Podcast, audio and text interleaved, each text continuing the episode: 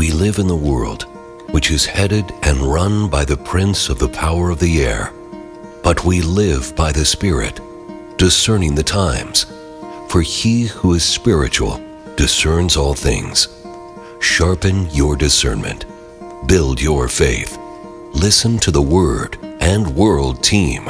Minister the Word of God through conversational theology, piercing the darkness of this present evil age.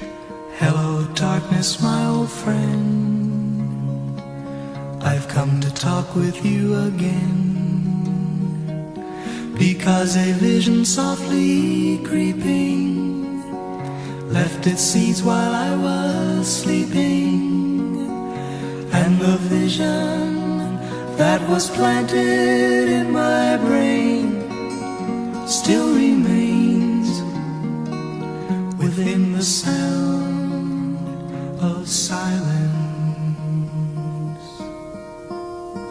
Well, welcome. This is uh, Hampton Keithley and Bob Brandon, and uh, we're doing our core beliefs, or at least Bob's core beliefs. I agree with probably most of them.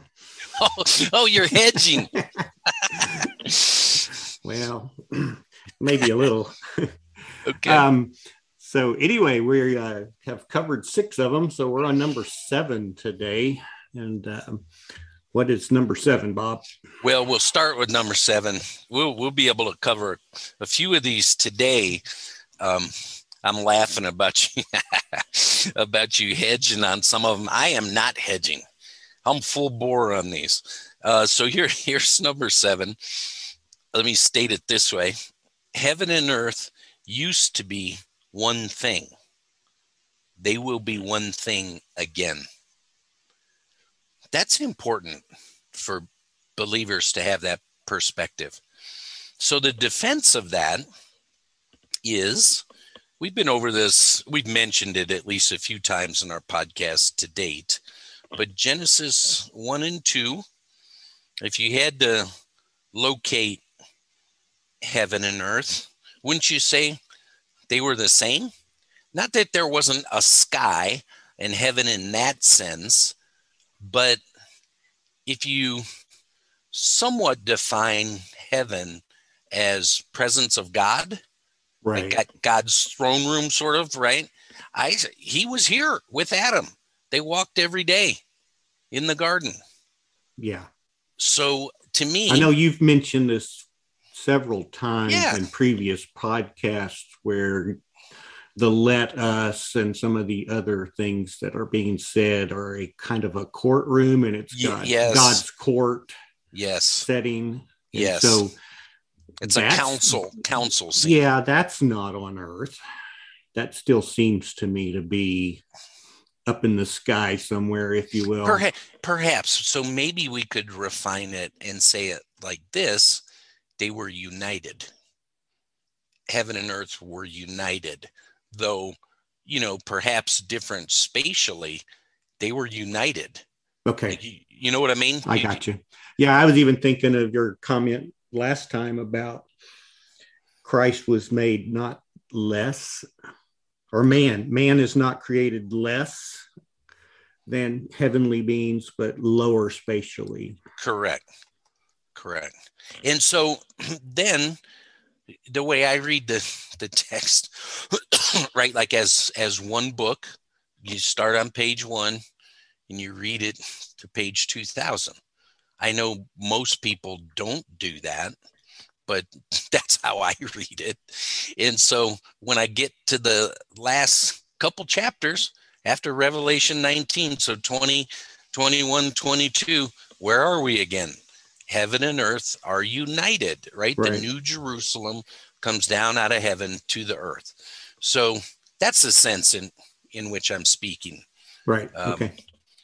I, that's important to keep in mind because I think we kind of have this idea, you know, where, where am I going to spend eternity?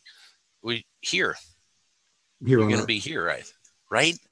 Hey, that's to me, in in my experience uh, with believers down through the decades, I, that's sort of a new thought to a lot of people. I think they they wouldn't necessarily verbalize it this way, but in their mind, they almost have the idea, yeah, I'm being a, a cloud with a harp up there. Sing, There's a few, Gar- few Gary Larson um, comics referring to singing. sing things on clouds. Although there is some biblical justification for that, right? Uh, um, in Daniel, right? It, I saw the Son of Man coming with the clouds of heaven, Mhm. you know, to receive the kingdom.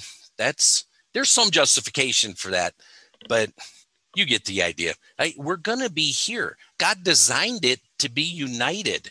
We're going to govern the earth the way God always designed it to be.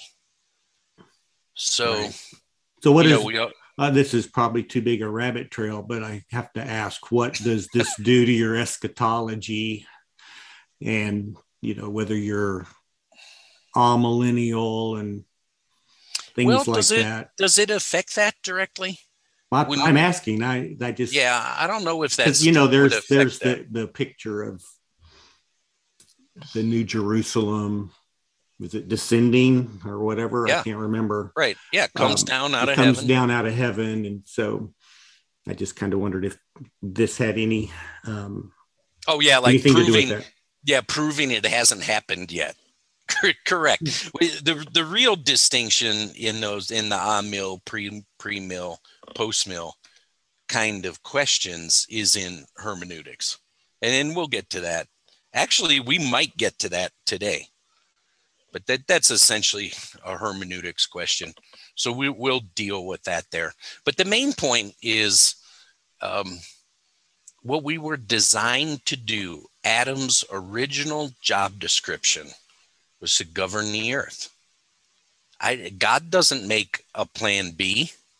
hmm So that's what we're going to do. When when it's all said and done, that's the plan. And you needed more than Adam to do that because Adam's not omnipresent.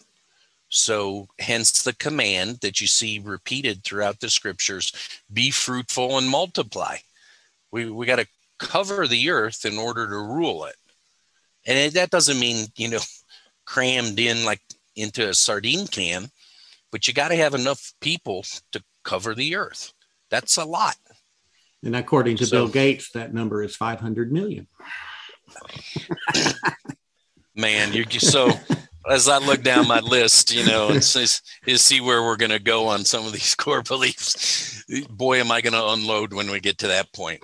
Because just as a heads up, I'm convinced that's what he's doing today, trying to reduce that number. The the current population down to five million. I'm convinced he's doing that.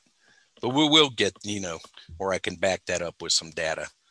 Um, which I could do right now. I'm so Well, mad that, about that- I that. Think but- that's I think that's another uh, uh, core belief. The ultimate key to truth is the issue of source. So we have to have star sources. Okay. We'll we'll cover these. See, Don't I'm with you. We'll I want to reorganize your list. I know, but that I know you should. But that's my point, right? After number one, the Bible is God's word, then then these others can be in any order. They all find their ultimate significance under number one. Spoken like a true biblical theology person. okay so um the, is that eh, we can probably move on right i don't think we need to belabor that i just think that's an important point to keep That in makes mind yeah, yeah, I agree. That makes sense.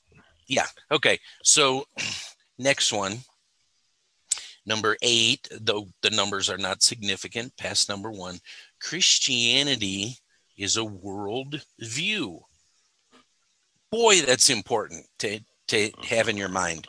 Here's why i think so. Let's use an analogy.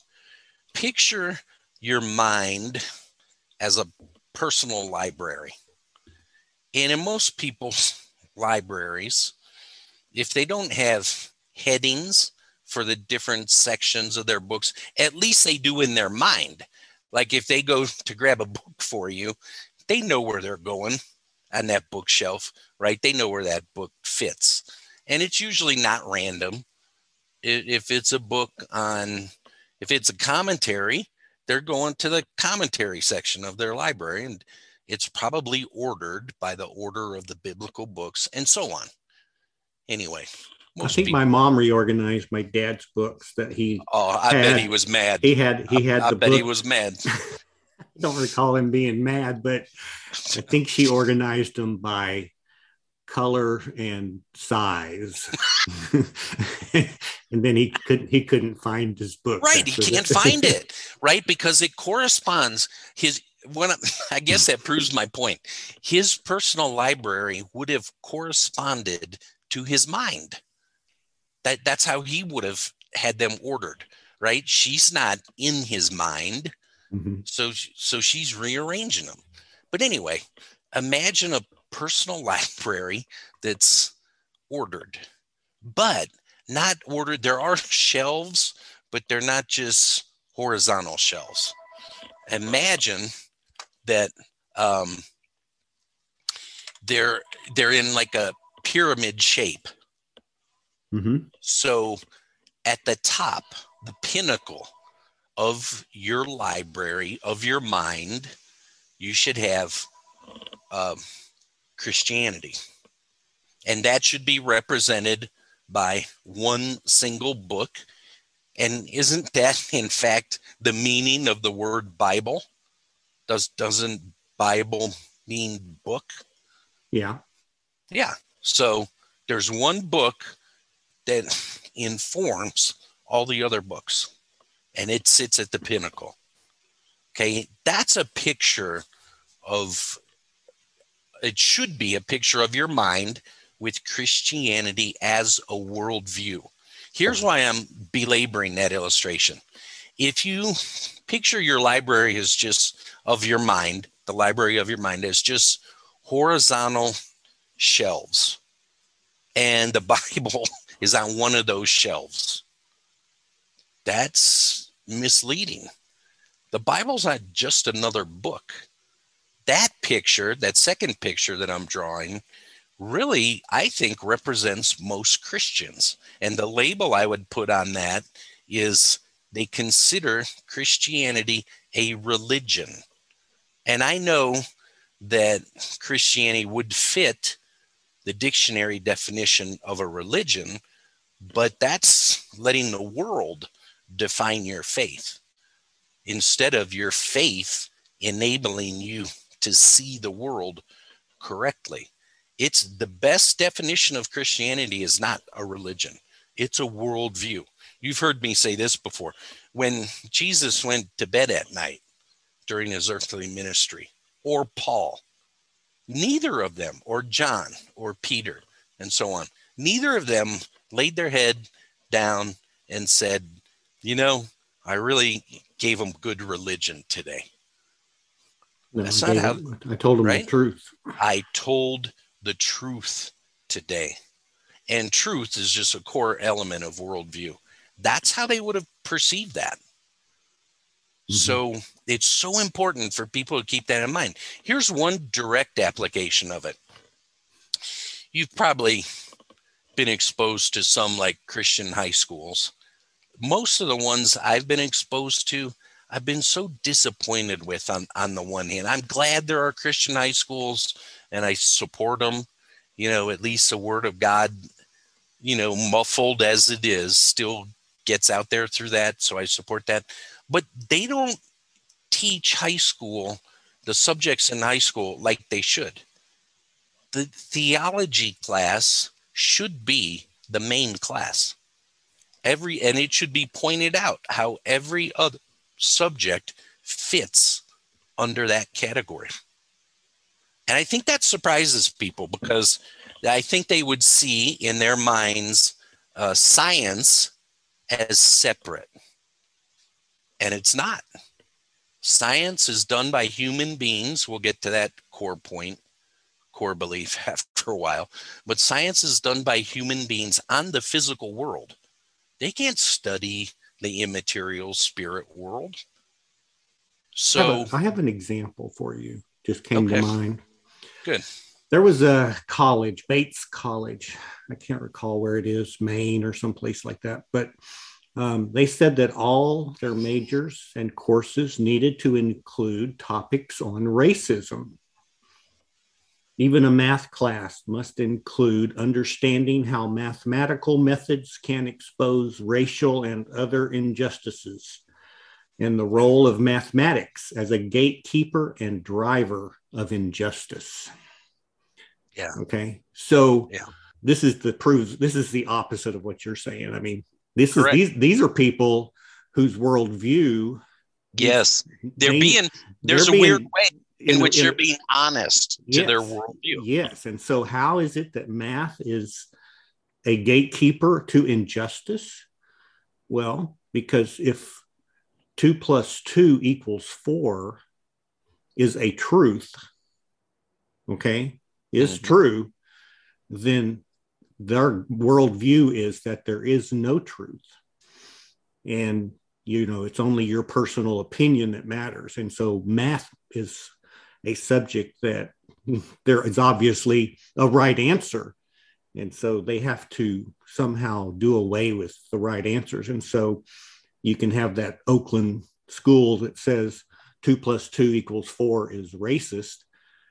So I this just this is what you're saying, like you say, they're being consistent, totally opposite of Christianity. Yes. So, and so that brings up a tangent. Not going to wander too far down this, but I need to make this point at this place. You become what you worship. And what you just illustrated was the idolatry of racism. And at least, like we said, they were being consistent with that. If what they're saying is true, then it, the logic follows. It's just in their case, you know, the, the premise is false. Well, and But I was going to say early on when you said, you know, Christianity is a worldview, I was going to say the corollary or opposite of that would be um, world. A worldview is is your religion, Yeah.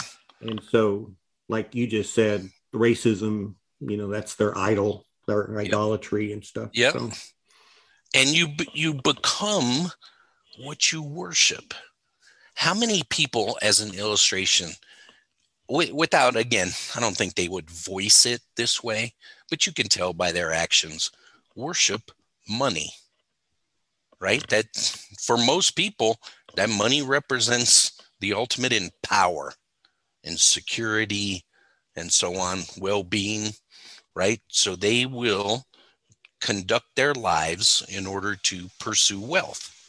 Well, think of one of the phrases we use to describe money. Don't we say cold, hard cash? mhm. And have you noticed that about people that pursue that? Wouldn't you also describe them on their journey as cold and hard? yeah, right? You you become what you worship. How how often and and what you worship can can be defined you know one entryway into that is you know what you stare at. So why we tell people all the time you know you need to be reading your bible. You become that as you behold it. Paul literally says that. We're going to get to this passage later uh, today or next podcast you know in first corinthians you know beholding as in a mirror right? You become transformed by the spirit. You you, you become what you behold. So where i was going with that is quite often you know in the course of years pe- people have had you know bad fathers. There have been tremendous fathers but there have been some bad ones. And, and if you had to grow up with a bad father that's a struggle. But often you will hear that person you know say in one way or another you know i don't, I don't want to be like my dad. But when you start hearing that every other day or every other week i don't want to be like my dad i don't what they're doing is looking at the image of their dad either in Mhm. their mind or their right? And they end up becoming that. Even though they're saying you know i, I don't want to be like my dad you're going you're exactly like your dad because that's what they focused on. that's what their focus was and so you you become what you behold you you become what you worship so people, you know, Old Testament wise, let's put ourselves back in that culture, and you see the prophets, right? Isaiah specifically, but the others as well, will just mock the idols, right? You made that thing. You cut down a tree, you, you know, chopped it up. Part of the tree you just burned to keep yourself warm. Part of it you used to cook your food. And then part of it you took and carved this little thing that now you worship. but the gist, the bottom line of that is that little thing that you made out of a fallen tree can't see, can't hear, and can't speak. And it isn't the real point that Isaiah is making is you're you've become so dumb. You can't see, you can't hear, you can't speak because you're worshiping an idol that can't do any of that. Mm-hmm. So the principle is you be, you become what you worship, you become what you behold. So Christianity's a worldview, and the top of your uh, mental library is the Bible, and that informs every other subject. Right. So I want people to have that that perspective. That's one of my core beliefs. Let's get to another one. Unless you had any questions about that. No, I agree with that one. Oh, so now you're on board. okay. and I agree, right. and I and I think I might I would agree with your next one, but okay. but This we'll have to we'll discuss this. Is there's no way we're going to get past this one today. Okay, you you can be my governor on this one, my balance. You can be my balance beam. Okay. Okay, the way I would state the next one is the dominant aspect of the work of the Holy Spirit, and let me add a word today, is discernment. So let me read it as one sentence. The dominant aspect of the work of the Holy Spirit is discernment. Okay, so let me discuss that one a little bit. Here's a key verse to me. Have you noticed, by the way, Hampton, as you read through the scriptures, don't certain passages take on more weight in your mind than others? Though you don't disqualify any, right? The, the word of God is, you know, exists in its totality. I wouldn't take a single, uh, well, like Jesus said, jot or tittle away from anything that was written. But within that, aren't there like foundational passages? Oh yeah. Don't you think? Right? Even though you're not, you wouldn't disagree. It doesn't mean you disagree with any other passage. I mean, certain of them, certain passages just take on more weight. hmm Okay. So here's one that's pretty weighty for me. In your nice small print Bible, Hampton, called the Net Bible, I'm going to get you a large. was- I'm going to get you a large print edition. which was personally signed over to me. Uh, so Zechariah chapter 4, verse 6. This is the Lord's message to Zerubbabel, not by strength, not by power, but by my spirit, says the Lord of heaven's armies. Wow, that's a power term. The Lord of heaven's armies, right? He's he's speaking of power, Mhm. and yet he says, not by power, even though the whole context is power. So there's a passage about the spirit that's really important to me in my thinking. And that is, I see the world, I see obviously the world everyone sees, and I call that the electromagnetic world. Because I, I think electromagnetism is, boy, about as foundational as you can get to the material world. Everything's made out of that, right? The electrons, the protons, the neutrons. So I call that the electromagnetic world. But to me, that's half. And I don't mean half like 50%. I just mean that's the tangible part. Mhm. The other half, again, understanding half is just meaning other, is the spirit world. Okay. So I see both of those. So to me, real power, like this verse is saying, comes from the spirit world, not the material world. Okay. And I see believers as enriched, according to Ephesians, with every spiritual blessing in the heavenly places. None of us are poor in that sense. None of us.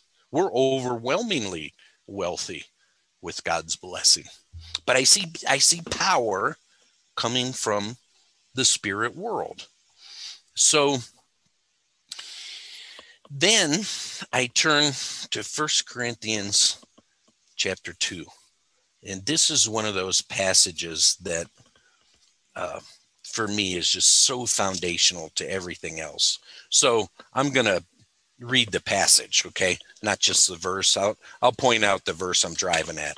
But this is First Corinthians chapter 2, verse 6.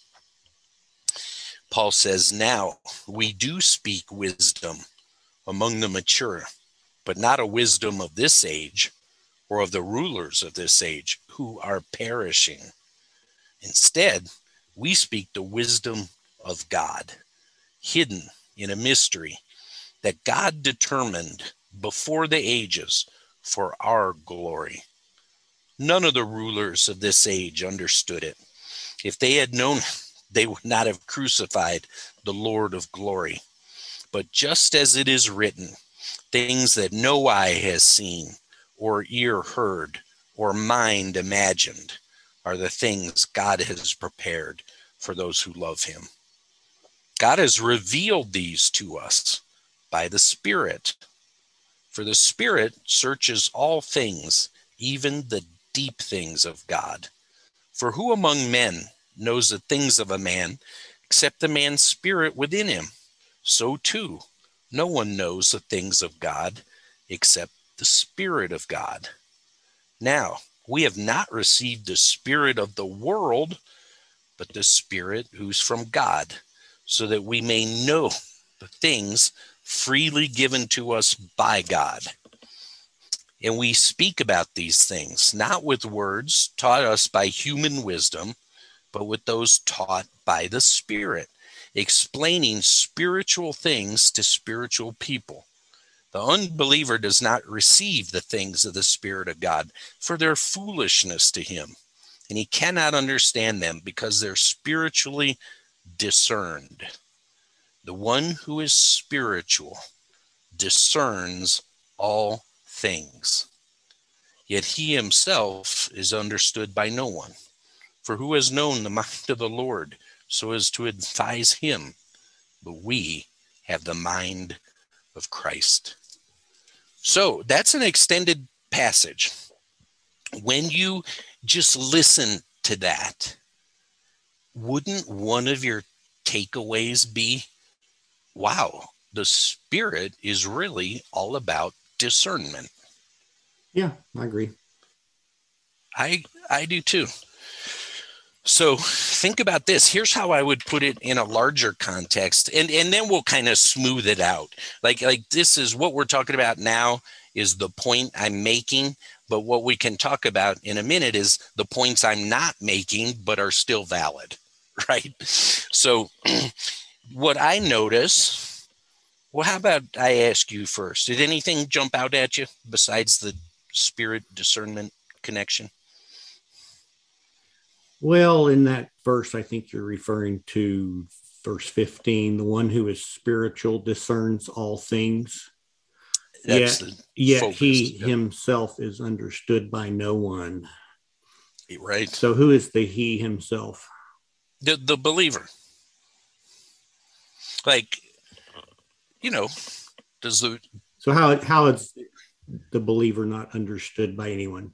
well, no, no one else really understands what's going on in your mind. or, or your actions you know for instance back to our library illustration um, i think the unbeliever would just look at me generally speaking as crazy you, you think a invisible being created the universe yep i do i 100% think that right? I, Right. The the Oh yeah, well it's already said earlier that it's foolishness. Right. Right. So that that's where I how I would explain that verse. And haven't you noticed that in your life? Eh, Haven't you struggled at times, you know, wondering like they don't understand a thing I said to them, even though what you said was very plain. Yeah. I know. I have that all the time, and maybe it is because what I said wasn't plain. Maybe I'm just not a good speaker, but I tend to think it's more this verse. So anyway, that's where I would go with that. Here's what jumps out to me now. You you know everybody has this experience, isn't this uh, worldwide for believers? You're reading a passage you've read a thousand times, and something jumps out at you, and you're like, "How how did I not see that before?" You Right. know? so uh, here we are in verse five. Now we do speak wisdom among the mature. See the Greeks, right? They're really struggling with that as Paul's bringing the gospel to Corinth. They they were used to having great speakers come and declare the latest philosophy, and there was just so much intellectual pride there. So Paul's going essentially. I'm putting it in my words, but the point is, hey, I, I got wisdom too. You know, the gospel's wisdom. It's just not from the world. Th- That's his point here, right? Okay. So we do speak wisdom among the mature, but not a wisdom of this age or the rulers of this age who are perishing, right? That's a nice little aside who are perishing. The founder of our faith is eternal, not perishing, right? Yeah. So, anyway, verse 7 instead, we speak the wisdom of God, hidden in the mystery that God determined before the ages for our glory. That's something to think about. And I, I had not obviously read that, right? But that jumped out at me this morning. Uh, here's why. When you think of the phrase, um, don't people often sort of describe the Christian life as, you know, the goal is to glorify God? hmm Well, And enjoy him forever. okay. Yeah, that's even, that's not even a casual statement. That's, the a- first catechism, catechism answer. Right. That's a well thought out, right? Manufactured doctrine. So, but what is that actually? How do you glorify God by living your life? What, how do you do that? And here's how I've always thought about that. For God to be glorified, in my thinking, equals Him being revealed he is glory. So if you just show people in word and deed what he's like, that glorifies him because it reveals him. Right. So that, that's right. That's how I've always perceived that. so, really, like when you forgive someone, that glorifies God because that's what He does. When you give to somebody, that glorifies God because that's what He does. You're revealing Him, right? So, what is it to glorify man?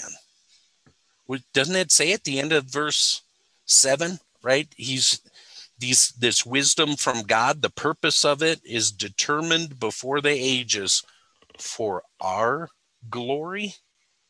How how does Adam how is Adam glorified?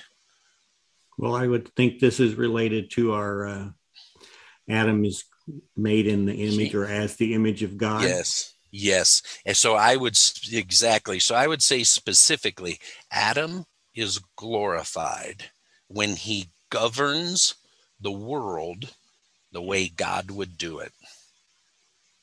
What do you need to do that? You need wisdom. You need the Spirit of God to do that. And what's that boil down to? Discernment. Which- that that's which how I make the statement, right? take- that I takes us, yeah, takes us back to Solomon. Ex- That's perfect. He, it, I wish people, you know, could grasp the uh, the, the scriptures in in large bites. I know we get exegetical sermons, and I'm all for that. Um, but you gotta we you gotta look at it like a meal. And you sit down and there's a big old strip of steak on there, right? Not just a little small bite, there's a strip of steak. So when you get to the scriptures in uh, First Kings and Solomon takes the throne, Hampton, we were so close at that point in history to all the purposes of God coming to pass. We were so close. Obviously, we failed. Solomon failed, but he was so close. You had a king governing Israel, which at that period in history, probably the dominant nation on earth. Though not physically, right? They didn't conquer other country. They ruled them, right? Other countries, you know, would pay them tithes and taxes and so on, but they didn't go take over your land. They were but just they were just the uh, ultimate example of a righteous government. Yes, yes, and you have the demonstration of that is the Queen of Sheba coming just to see how it's done, right? And and being blown away. And then Solomon's request, or God says, "What would you like?" And he wants wisdom to govern, right? And of course, their phrases, right? I don't know how to go out and come in, but those those are metaphors for I I don't know how to govern it correctly. So mm-hmm. give me that wisdom. And so that, that's why I conclude, oh, he, and God did, right? I, I wish he'd also given him obedience. he only got one thing. can only ask for one. Uh, but it, it must have just been incredible to live during that age. One of my favorite phrases, you know, those 40 years of Solomon's reign, but one of my favorite verses that describe that time in history. Oh, this is a, a this has a good secondary point, is that silver had no value in Solomon's day because they had so much gold. Well, our, so, our paper dollars have no value. Because we don't have be, any gold. There's got to be something related in there. Yeah, we, we went off the gold standard long ago, and it thus began our demise. But um, my point is, God will give you the wealth. If, if that's what you really seek, God can give you that, but only as you pursue governance a governance of righteousness. Isn't that really? I would love to teach an economics class someday. I know that sounds strange, but as I survey the world, the wealthiest, I, I see the US as the wealthiest country. Not for long, not for much longer, but certainly during my childhood. And I wonder, why is that? Why, why is the US wealthier than other nations? It's not because, I mean, we got good natural resources, but not necessarily more than other places. Diamonds and oil, that's, we got oil here, but diamonds and oil, that's around the poles. That's in North Canada, has those in the extreme, and the southern countries have those in the extreme. We, we don't have more natural resources. We're, we're good, we're well off in that area, but we're not supreme in that. So, so what fundamentally was it that caused wealth in the U.S.? And I would say our Politics Friday discussion. Our founding fathers created a righteous, as much as you could, given the fact that we're in a fallen world, a righteous system of government. Of course, there's been abuses, but the system itself was good. So you could borrow money because the lender knew it would be returned. There were legal recourses of righteousness that they could lend their money. You can't, in a lot of countries, you can't lend money. You're never going to see it again. Right? Yeah, we were reading something. I think it might have been um, the Assyrians, or when they sacked, they ran off and left all their stuff behind. And so Yeah. They had food and weapons and gold and silver and stuff like that in the camp of the armies. Yeah. And I asked Josiah, do you know why they had their gold and stuff with them when they were going on their battles? It's not And- safe. Goes, I said, because they they couldn't leave it home. There were no banks. They couldn't Right. trust That's- anybody. So you had to keep all of your money with you when it, wherever you went. And that was true with a lot of the warships, um, you know, back in the Crusades and all, you know, ancient ancient history. Why did they have all their money with them? Because they didn't have banks and they couldn't trust people with the Correct. I think I learned that reading the Rodney Stark's book, How the West Won. It's well, it's true. And I think we can even take it one step further. Our system of government set up by our founding fathers, again, given the fact that we're in a fallen world, is the truest government you could have at this point in history to it's the truest to the idea of what a human being really is. So, you know, the image of God. So when you enable your citizenry, which is any country's greatest resource, forget diamonds, forget oil, your people are your greatest resource. So when you have a system of government that empowers people to be the best, right? With constraints, you got to have laws against unrighteousness. But when, when you empower them, you're going to be the wealthiest country. And that's what we had. And Yeah. we've lost that. Soon to be discussed on later podcasts. But so, anyway, Hampton, so back to our main point.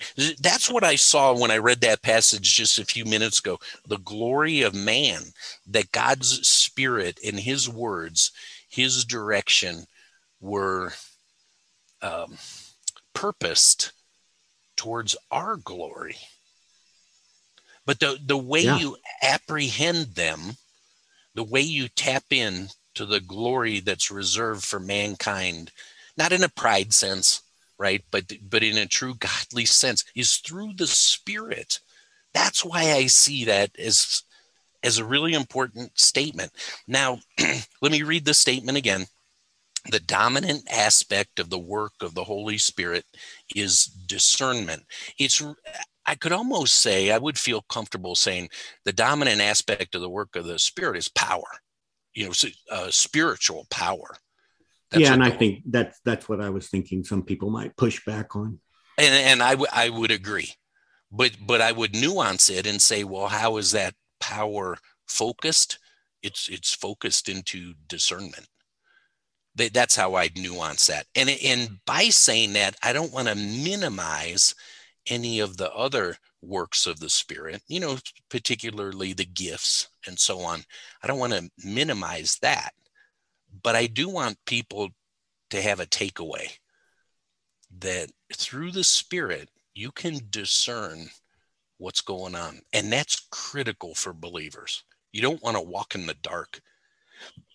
And why why that's a particular itch i have in the last six months or so even though i, I would have made this statement decades ago but still the reason it's an itch i need to scratch more often is the whole and we'll get to this on one of the coming podcasts but the whole covid thing just blows me away. Not the covid itself but the general response general right? A Mhm. hundred hundred exceptions to this but the general response of the christians has been as if they're living in the dark. Like they don't understand what this really is. And and that puzzles me because i equate the definition of being a christian like paul would in romans is having the spirit. Right? Yeah, doesn't he make that exact statement? And and so then uh, well if you have the spirit how come you're not discerning what what's going on? And i think i would conclude you know it's because we're not we have the spirit but we're not walking by the spirit. So we're not discerning what's going on yeah. So that's where I think I would have the um, biggest caution in this. I, I think about Romans 14, and you've got the weaker brother and so you're not to judge him because he thinks he shouldn't eat meat sacrifice to idols or whatever it might be or special days and i think paul goes on later in chapter 14 to say that there is a right and a wrong you know answer in in this you know topic and so i think that the danger here is if someone disagrees with me then i think that I'm the one that's discerning, and they are the one who is not discerning, and to think that I'm right and I'm the spiritual one, and you're not walking by the Spirit because you disagree with me. So that's where I would uh, say that there's a danger there in thinking, you know, with this core belief. I do agree that the Holy Spirit's role, one of his dominant, you know, roles is discernment but we can certainly uh, abuse that. Does that make sense? So, in response to that, I would say, well said, well received. I'm I'm with you. Yeah.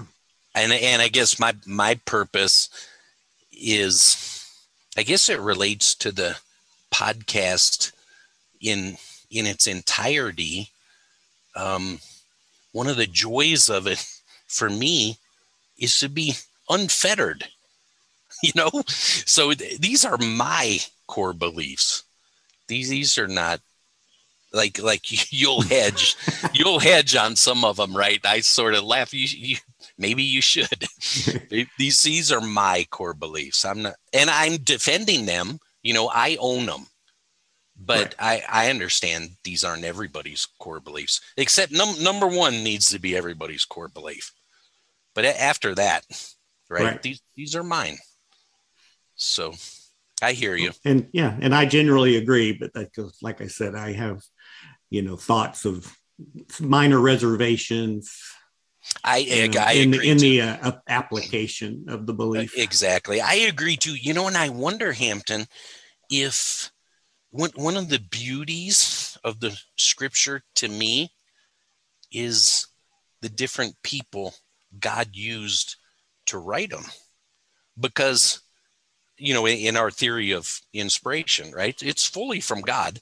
You, the words on the pages of the Bible are God's words. If you, here's what I mean by that, mm. so, so we don't have to dance around theological definitions. What I mean by that is if you stand before God and you have a Bible in your hand and you open it to wherever and you say, God, I thought you said, and you read a verse. I imagine God going, That's right. I said that. So that's what I mean by inspiration. Mm-hmm. Now, the process of that was God getting his thoughts into the human author's thoughts. That was step number one. We call that revelation slash inspiration. The revelation is God revealing his thoughts. The inspiration is the human being, Moses, originally, you know, getting those and putting it down on whatever he used, parchment or what have you. Right. So to me, one of the joys is when God did that, he he didn't dictate his words. The only thing we have close to dictation in the scriptures is like the Ten Commandments, right? That, that God wrote with His own finger.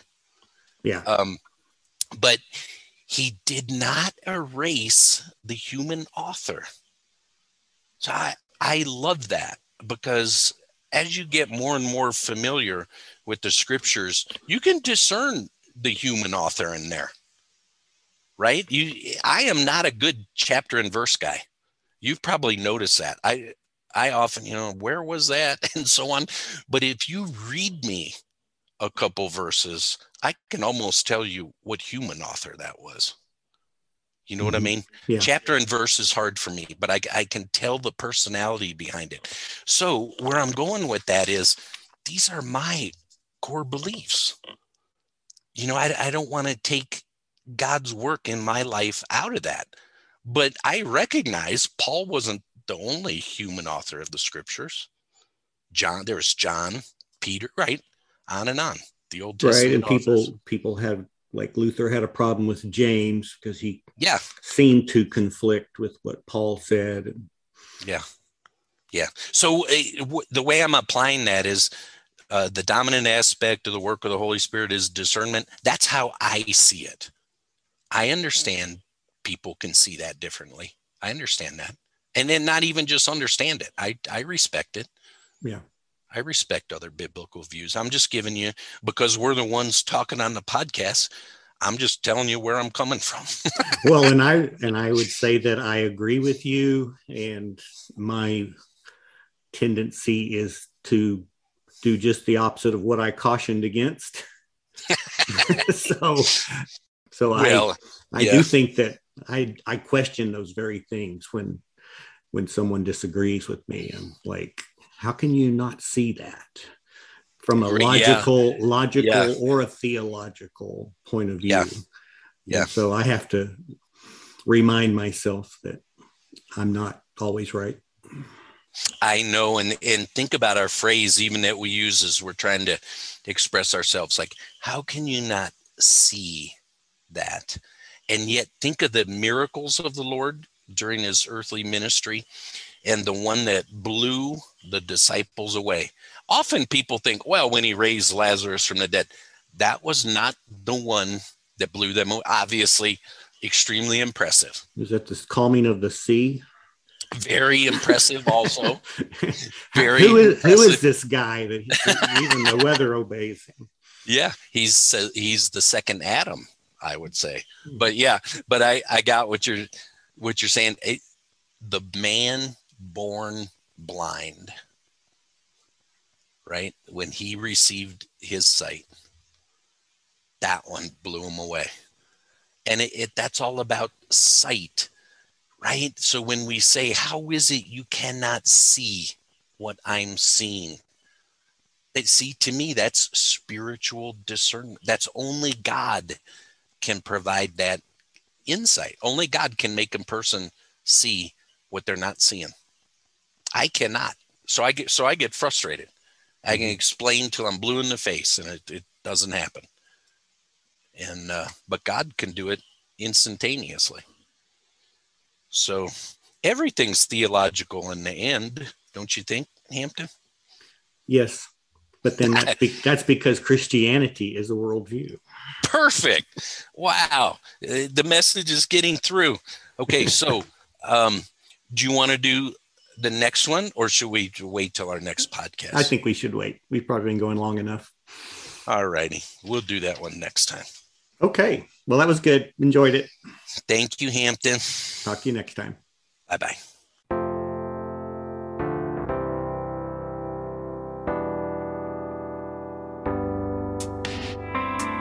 Therefore, I exhort you, brothers and sisters, by the mercies of God, to present your bodies as a sacrifice, alive, holy, and pleasing to God, which is your reasonable service. Do not be conformed to this present world, but be transformed by the renewing of your mind, so that you may test and approve what is the will of God, what is good and well pleasing and perfect.